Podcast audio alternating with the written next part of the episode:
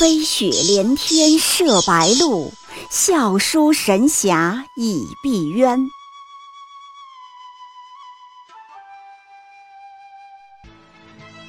如果说古龙的小说像冰水，越喝越觉得心寒，写透了人情凉薄，那么金庸的小说就像烈酒，起初苦涩艰深，入口醇厚，回味无穷。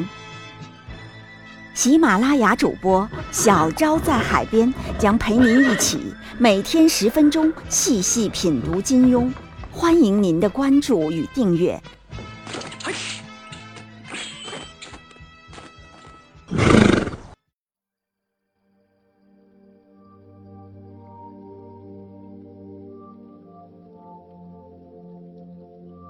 第八十八集，再看阿朱。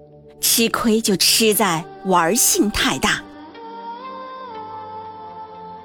阿朱给我们的印象一贯是古灵精怪、活泼可爱且又温柔懂事的。阿朱之死，大概也是《天龙八部》里最催泪的情节。雷雨夜，小石桥，他设下一场布局，让自己被意中人亲手打死。让人感叹唏嘘，也赚了读者们很多的眼泪。但是要认真一点说，阿朱的死啊，也是有前兆的。这个女生有个特点，胆大头铁，有一点太爱玩了。重庆有句老话叫做“怕是心头怕，胆子要放大”，书本上看的。其实我还没听过这句老话呢，阿朱却就是这样，玩的非常大，而且越玩越大。这个女生堪称是《天龙八部》里最头铁的，玩起来胆子比独闯天龙寺的鸠摩智还要大，比独自开着音响就敢开团的萧峰还大。回忆一下，阿朱第一次出场。玩的就是鸠摩智。鸠摩智找到姑苏慕容家，要骗武功秘籍看。这时候你该逃就逃，该糊弄就糊弄。实在糊弄不过去，你哪怕说声私人图书馆事情重大，我做不得主，要请示主人，那也好。请示啊，绝对是个好主意。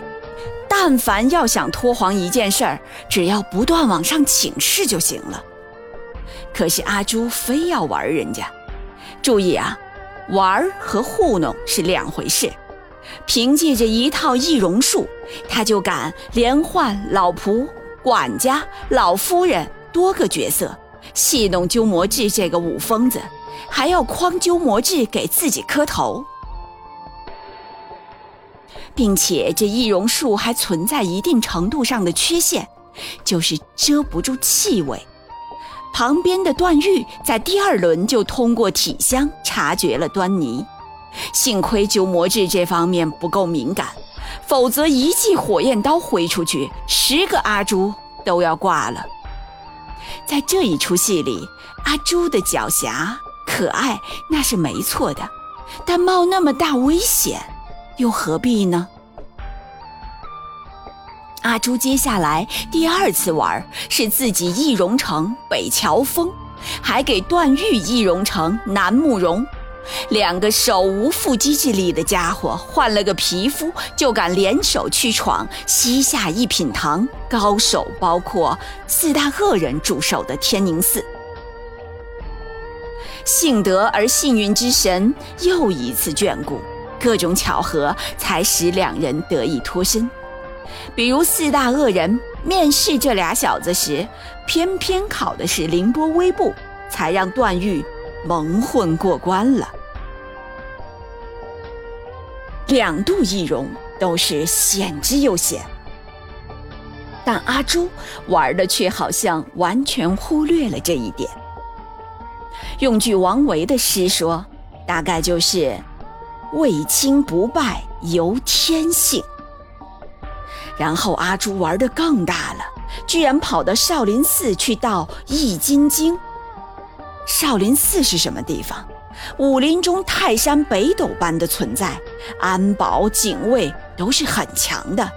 平时能进去搞搞碟中谍的，都是什么萧远山呀、慕容博呀、萧峰这样级别的人物，还随时可能闹得灰头土脸。在另一本书啊，《倚天屠龙记》里，连昆仑派掌门人两口子去少林派搞事，都是三个回合就毙了，小黑皮鞭活活抽死了。这等龙潭虎穴，阿朱却凭一点稀松武功，居然化个妆、易个容，就敢去盗经了。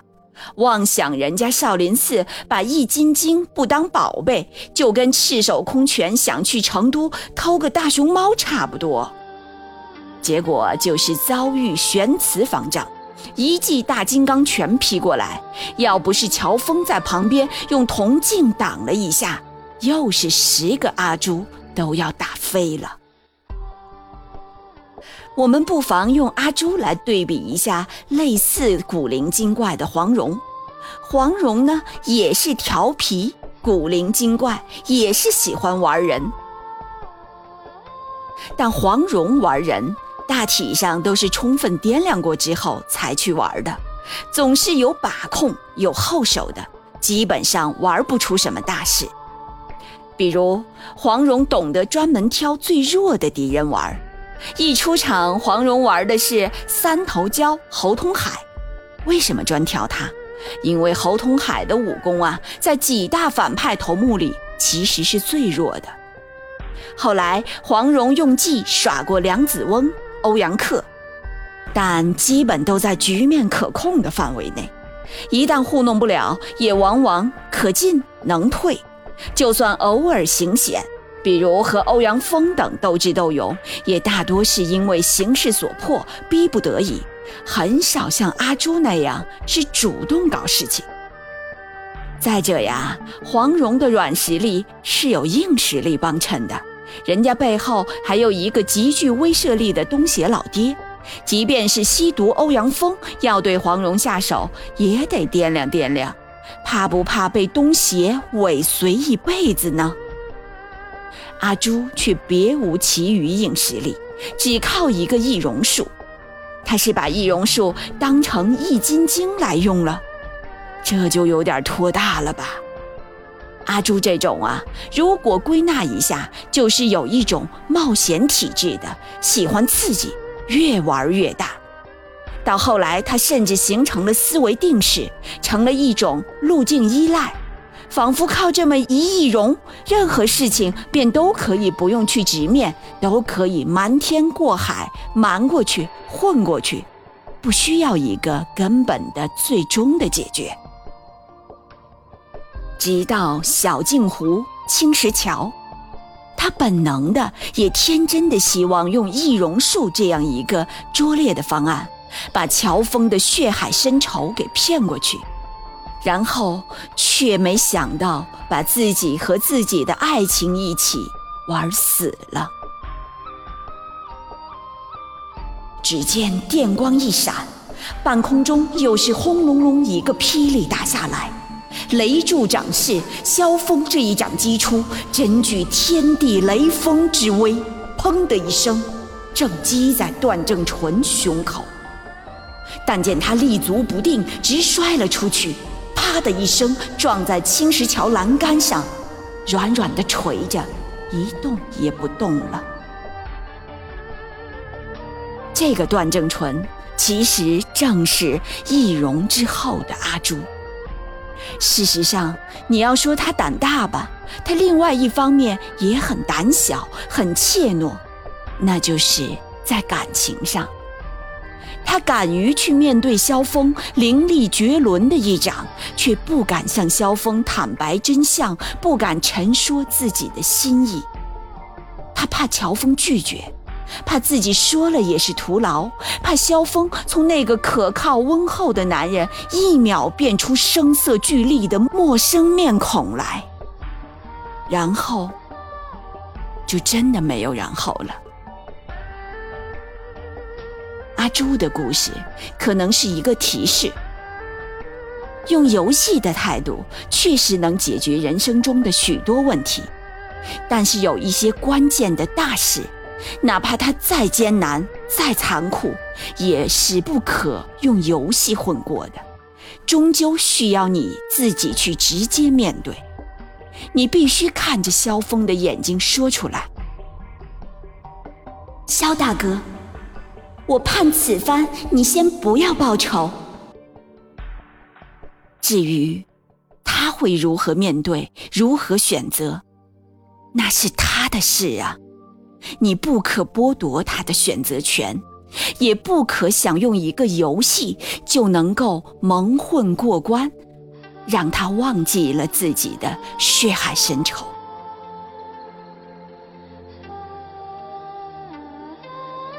小昭今天陪你读金庸，我们又一次回到了《天龙八部》阿朱和萧峰的现场。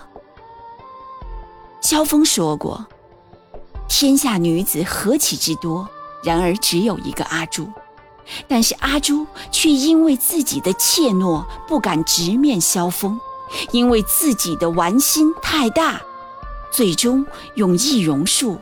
把自己亲手葬送在心上人的长相，这是一个多么悲惨的结局！希望生活当中，我们每一个人都能够直面自己内心的怯懦和勇敢。当我们内心有纠结，就勇敢地说出来，找到通过正式的路径解决的方法，而不要去侥幸考虑。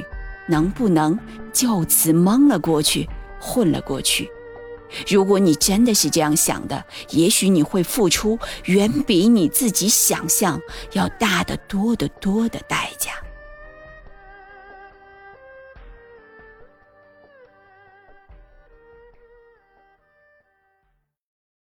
喜马拉雅主播小昭在海边将陪您一起每天十分钟细细品读金庸。